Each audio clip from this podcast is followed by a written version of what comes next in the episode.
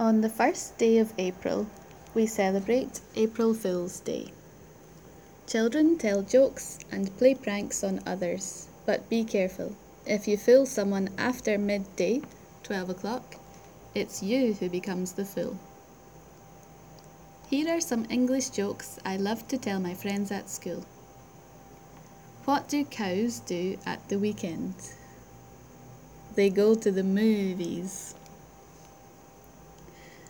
What do spiders do on the computer? They surf the web. A patient is at the doctor's office. Patient. Doctor, doctor, help me. I think I'm invisible. Doctor. Next patient, please. What fish only swims at night? A starfish.